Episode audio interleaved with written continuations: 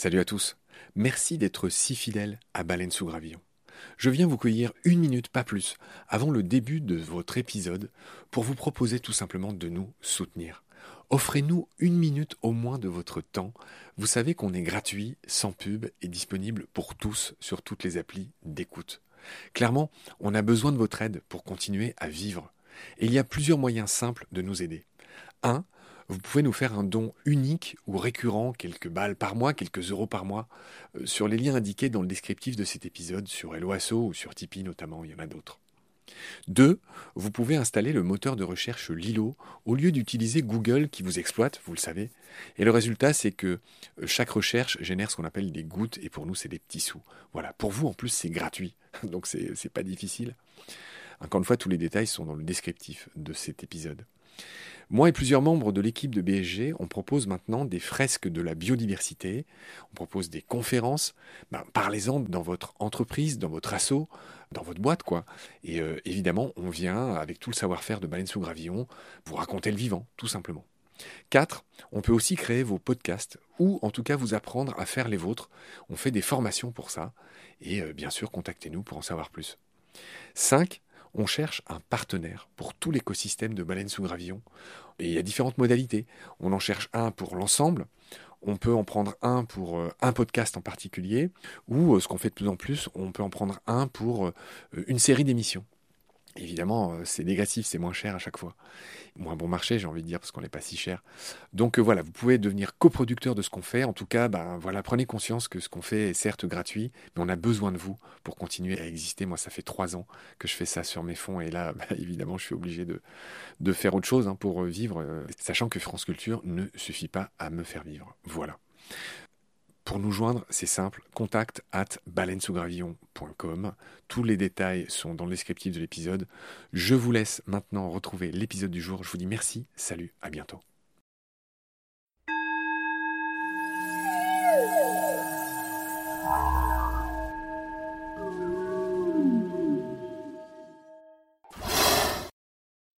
Salut Jessica. Bonjour Marc. Ravi de te retrouver. On est avec toi pour parler de ton livre qui s'intitule La bête en nous. On va commencer à aborder les variations de sensibilité, c'est-à-dire la façon dont l'homme se détache ou non de la nature. Donc toi, tu observes déjà une différence entre les Égyptiens et les Grecs. Alors oui, euh, pour les Égyptiens, euh, déjà, ce qui a été euh, démontré lors d'une découverte, d'une analyse des cheveux d'une momie et de plusieurs momies égyptiennes, c'est qu'ils avaient un, régime qui ressemble à, des végétariens d'aujourd'hui. Donc ça, c'est important de le souligner, c'est que la consommation carnée était peu élevée. Mais au-delà de ça, ce qu'on sait, c'est que les Égyptiens vénéraient différents dieux et que ces dieux, euh, pour la plupart, étaient représentés sous forme animale, voire sous forme hybride, mais qu'ils étaient absolument adulés. Et ce qu'on sait aujourd'hui, c'est que les Égyptiens, en fait, euh, idolâtraient la substance divine qui parcourait tous les êtres vivants. Je prends l'image de l'électricité hein, qui est conduite dans des centaines, des milliers de câbles différents. Eh bien, je pense que c'était ce en quoi ils croyaient, c'est-à-dire euh, une espèce d'énergie divine qui animait tous les animaux, tous les vivants, y compris l'homme. Un peu comme la force dans Star Wars, d'après ce que tu dis. c'est ça, un peu comme la force dans Star Wars. Toi qui aimes bien la pop culture, comme Gilles Verlich, qu'on salue. Ça fait un peu comme la force, euh, peut-être Star Wars s'est-il euh, inspiré de, de, nos momies égyptiennes, en tout cas de, de ces découvertes-là qui ont été euh, faites chez eux. Et donc l'animal, on lui offre une vie après la mort. Et puis ça, j'en parle plutôt dans mon ouvrage Dans la tête d'un chat, mais par exemple, le chat est absolument adulé à travers l'Égypte parce qu'il est associé à la déesse Bastet. Et lorsqu'un chat meurt, eh bien on marque le deuil, on n'a pas honte de manifester sa tristesse. Tu vas enchaîner chez les Grecs, mais quand même, tu dis euh, que les Égyptiens admiraient les, animaux et même les idolâtraient, très bien. Mais c'est quand même, moi je me souviens de toutes les représentations, Horus, euh, Bastet, euh, Thoth, enfin tous ces dieux qui avaient des têtes d'animaux sur des corps d'hommes. Donc il y avait déjà une idée d'hybridation. Chez les Grecs, il y a le Minotaure, il y a d'autres monstres, etc., qui sont hybrides avec des hommes ou pas d'ailleurs tout en faisant la transition entre la perception des Égyptiens et des Grecs, euh, pourquoi ce n'est pas les animaux dans leur entièreté? Alors c'était les animaux dans leur entièreté dans les débuts de l'Égypte antique. On observe par contre une différenciation au fur et à mesure du temps. C'est-à-dire que euh, certainement les Égyptiens ont éprouvé le besoin progressif de s'identifier à leur déité. Et là, on observe à ce moment-là ces fameux hybrides qui sont toujours idolâtrés et qui sont toujours vénérés. En revanche, en Grèce antique, effectivement, c'est un tout autre schéma qui se dessine puisque on va aduler des divinités qui n'ont plus aucune caractéristique euh, bestiale, animale, qui sont les douze dieux de l'Olympe, qui sont donc des sortes d'humains au pouvoir euh, magique, sous leur représentation en tout cas. Et les hybrides, alors qu'ils étaient des dieux euh, en Égypte antique, des monstres. deviennent des monstres. Tu penses au Minotaure, tu penses à quoi d'autre? Je pense au Minotaure, je pense aux sirènes, les fameuses sirènes qui nous nous font rêver à travers Disney, à l'époque étaient décrits comme des êtres absolument maléfiques qui euh, charmaient les marins pour les dévorer. D'accord. Euh, je le rappelle vite fait au passage quand même, et j'en profite pour saluer Bill, mon acolyte sur Petit Poisson deviendra podcast. Bill nous a expliqué à maintes reprises que c'est vrai, l'image des sirènes a profondément changé entre la mythologie, où c'était des femmes horribles qui tuaient les marins, qui étaient d'ailleurs ailés, qui n'étaient pas du tout marines, qui avaient des têtes de femmes, etc., et qui sont devenues ces douces créatures marines dans un imaginaire plutôt positif au Moyen Âge, dans une opposition avec le clergé à l'époque. Les gentils sirènes ont une origine plutôt populaire. Je renvoie aux épisodes sur les sirènes qu'on a fait avec Bill dans Petit Poisson deviendra podcast. Bref, tu en étais au grec, tu disais que bah, chez les Grecs, là, il y a un changement de braquet, de perspective. L'animal commence à être totalement relégué, et ça trouve une illustration dans euh, ce qu'Aristote a fait. Il a proposé une classification très clairement euh, hiérarchique du vivant, avec l'homme tout en haut. Ensuite, il avait des, trucs genre euh, les catégories à quatre pattes, les insectes, c'était un très grand observateur euh, du règne animal, mais c'est aussi le premier qui va euh, énoncer euh, sa vérité selon laquelle la nature et les animaux ont été créés pour l'homme. Et ça, c'est une vision qui est finalement très utilitariste et qui va extraire l'homme de la nature et qui va profondément impacter la vision occidentale, de sorte qu'aujourd'hui, nous en sommes convaincus, même quand nous ne savons plus très bien comment défendre cet argumentaire, eh bien nous avons cette idée préconçue quelque part euh, que les animaux seraient là pour nous servir. Eh bien maintenant on sait d'où elle vient. Alors des Grecs aux Romains, il n'y a qu'un pas. Tu évoques des jeux, alors panem et circenses, hein, du pain et des jeux, la fameuse expression. Tu parles des vénatios, c'était les ancêtres des jeux, dans lequel des fauves euh, qu'on affamait dans des cachots, euh, ils étaient mis dans une arène, ils s'entretuaient euh, pour le plus grand plaisir du peuple. C'est-à-dire qu'au début, c'était pas des gladiateurs, d'après ce que tu racontes, c'est encore une utilisation des animaux. Là, on sent qu'on franchit un nouveau pas. Oui, ça a été quand même dénoncé par certains penseurs de l'époque, mais pour autant, le succès était tel que ceux qui dirigeaient le peuple s'en sont servis finalement pour asseoir leur autorité. Et donc, ces espèces de cirques, si on peut les appeler ainsi, parce qu'aujourd'hui on a une idée quand même euh, autre du cirque, mais euh, euh, consistait à mettre des fauves sauvages, et puis ça a décimé des, centaines, voire des milliers d'individus. Hein. Il faut voir que c'était quand même quelque chose d'assez récurrent. Et c'est absolument abominable. On a des différentes descriptions qui nous ont été données, où par exemple on sait que les éléphants se faisaient littéralement charcuter. Et le peuple se délectait véritablement de ce théâtre de la nature qu'on rejouait en fait dans cette arène et donc je discute de cela dans mon ouvrage. Alors je fais un nouveau saut quantique, j'oublie l'apparition, enfin je devrais pas, euh, les monothéismes ont eux aussi mis l'homme au sommet de la création, je pense surtout au christianisme. C'est un peu moins vrai dans l'islam, on l'avait vu dans certaines émissions, où les quelques animaux sont adulés comme l'araignée, assez étonnamment, qui a sauvé Mahomet parce qu'elle a construit une toile là où il s'était réfugié, que ses poursuivants, ils se sont dit, bah, il n'a pas pu passer vu que l'araignée a construit sa toile. Nanani, il y a d'autres exemples comme ça qui montrent que, étonnamment, dans l'islam, l'animal a un rôle presque plus, plus enviable que le rôle qu'ont les animaux dans le christianisme. Bref, il y a eu les monothéismes qui sont passés par là et qui ont encore accru le gap qu'il y a entre l'homme et la nature et donc les animaux. Et ensuite, dans ton livre, tu parles du Moyen Âge. Et là, tu donnes deux exemples quand même qui sont à la fois assez croustillants mais édifiants. La première date, c'est 1120. Que se passe-t-il? En 1120, donc on a l'évêque de Laon qui va excommunier à la fois euh, les chenilles et les mulots. Et donc on comprend à quel point on est capable de diaboliser, ou en tout cas de voir le diable, ou la main de Dieu d'ailleurs, dans euh, les animaux. Euh, Jessica, on vient de donner cet exemple de chenilles et de mulots. Le Moyen Âge est une époque où le gouffre euh, s'écarte encore entre l'homme et la nature, puisque bien des animaux, au fur et à mesure du Moyen Âge, sont accusés d'être des attributs de la sorcellerie. Pense au chat noir, tout ce qui est corbeau, tout ce qui est crapaud, tout ce qui est serpent, qui a beaucoup souffert aussi déjà des monothéismes, puisque le serpent qu'on aime si peu aujourd'hui. L'origine de cette haine euh, prend naissance dans la Bible, avec cette histoire du fameux serpent du Jardin d'Éden, etc. Bref, donc Moyen Âge et les religions, on voit que ça accélère le divorce entre l'homme et les animaux, entre l'homme et la nature.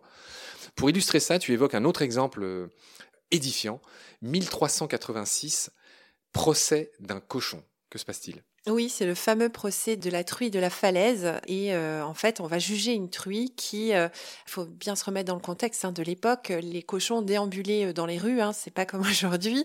pour les nettoyer Pour les nettoyer, tout à fait. Donc, ils avaient une utilité. et c'était courant finalement d'avoir des cochons qui traversaient aussi les habitations. Et cette truie-là s'est attaquée à un nouveau-né et l'a mordu de sorte qu'il est mort. Et cette truie a été jugée par la suite. Alors, on lui a donné un avocat. Et cette truie va être jugée et on va lui donner un, vrai procès. Et évidemment, elle va être euh, finalement rendue coupable de ses actes. Et ce qui est intéressant. Elle a été condamnée à mort? Condamnée à mort. Euh, ce qui est intéressant, c'est qu'au moment où on la juge, on va la revêtir de vêtements humains avec des gants blancs. Et donc je discute du pourquoi euh, de cet euh, habillage un peu particulier d'un animal. Alors certains historiens y, voient finalement une humanisation de l'animal. Hein. Moi j'y vois surtout euh, cette caractéristique qu'on donnait aux hybrides homme-animal qui était finalement d'être le diable. Tout ce qui tire l'humain vers l'animal, vers les caractéristiques bestiales relève du diabolique. Et donc en donnant cette apparence hybride à la truie, donc entre l'homme et l'animal, eh bien on l'a diabolisé et c'est ainsi plus facile de juger un acte euh, fait par le diable. D'accord, donc le divorce euh, s'accélère au fil du temps, même si euh, tu évoques qu'à la Renaissance, des gens comme Montaigne soulignent la vanité de l'homme et réévaluent notre position par rapport bah, tout simplement aux vivants. mais ces voix-là restent minoritaires. Il y a aussi Voltaire qui fait un travail de réhabilitation aussi du vivant. Il, souligne que se nourrir de cadavres, c'est peut-être pas ce qu'il y a de plus noble tu le rappelles. Tu dis aussi que euh, les spectacles de bestiaux sont interdits en 1793. Oui, il y a plusieurs dates comme ça marquantes où euh, finalement on, sent euh, y a une sensibilité nouvelle pour l'animal et, qu'il y a des choses que, on va dire, le commun des mortels n'a plus envie de voir dans la rue. On n'a plus envie de voir des animaux se faire égorger dans la rue. On veut finalement soustraire ça à notre quotidien. Et d'où d'ailleurs la création des abattoirs.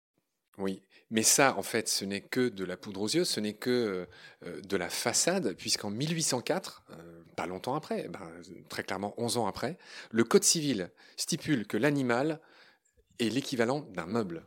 Oui, jusqu'à il n'y a pas si longtemps. Hein, c'est la loi qui dit que l'animal est un être sensible en France. Elle est passée il y a quelques années, donc c'est finalement assez récent. Jusque-là, c'était la propriété d'un être humain au, même titre qu'un meuble. Et donc cette notion de sensibilité de l'animal. Évidemment, on a des penseurs qui de tout temps se sont offusqués et, euh, puis finalement ont essayé d'amener leur propre argumentaire en faveur de l'animal. Mais ce qui est resté, c'est qu'effectivement, euh, cette vision utilitariste, c'est la possibilité d'exploiter euh, l'animal comme bon nous semble. Ouais, la dernière date que j'ai notée, euh, c'est 1883. Euh, Victor Hugo, lui aussi, s'engage. Et en fait, déjà, tu vas nous dire euh, auprès de quoi? Alors Victor Hugo, effectivement, il est connu euh, pour beaucoup des causes qu'il défendait, notamment euh, celle des femmes, celle de l'esclavage, euh, contre l'esclavage évidemment. Il est moins connu pour être un fervent défenseur de la cause animale et pourtant il l'était. Il dirige la Ligue anti-vivisectionniste, c'est-à-dire qu'il s'érige contre la vivisection qui pour lui est absolument abominable. Et tout ça nous laisse penser que, en fait, ce combat, car c'en est un, sur le rapport entre l'homme et les animaux, entre ses frères du vivant, comme je dis, il existe depuis sans doute des millénaires.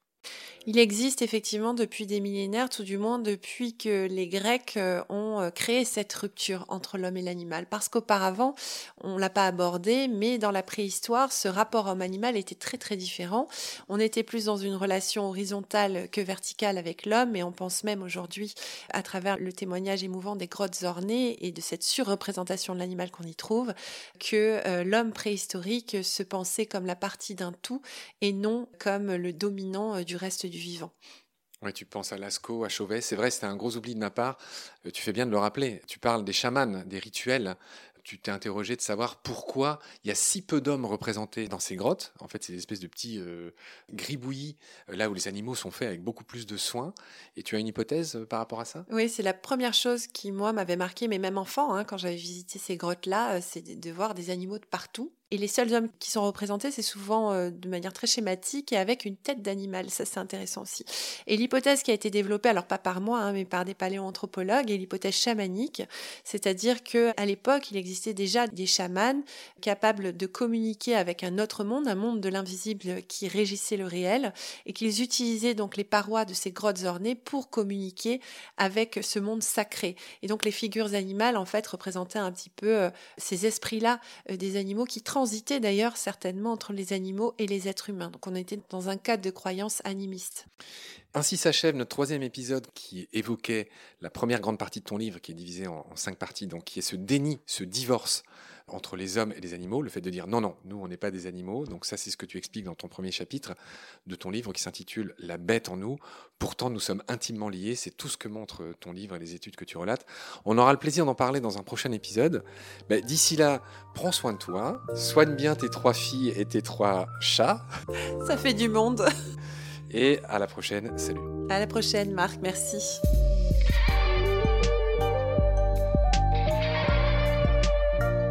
C'est la fin de cet épisode. Merci de l'avoir suivi. Pour continuer, nous avons besoin de votre soutien. Et vous pouvez nous aider simplement, en quelques clics et gratuitement. Il suffit par exemple d'utiliser le moteur de recherche solidaire Lilo. Ainsi, chacune de vos recherches sur Internet générera des gouttes qui seront reversées au projet de votre choix, comme Baleine sous gravillon par exemple. Vous pouvez par ailleurs vous abonner à nos podcasts comme d'habitude, partager les liens, devenir adhérent de l'association BSG ou encore faire un don sur Helloasso ou sur Tipeee. Grand merci par avance. Je remercie tous mes équipiers pour leur aide précieuse. Je vous retrouve bientôt pour de nouveaux épisodes. Et d'ici là, prenez soin de vous et de ce qu'il y a autour de vous. Merci. À bientôt.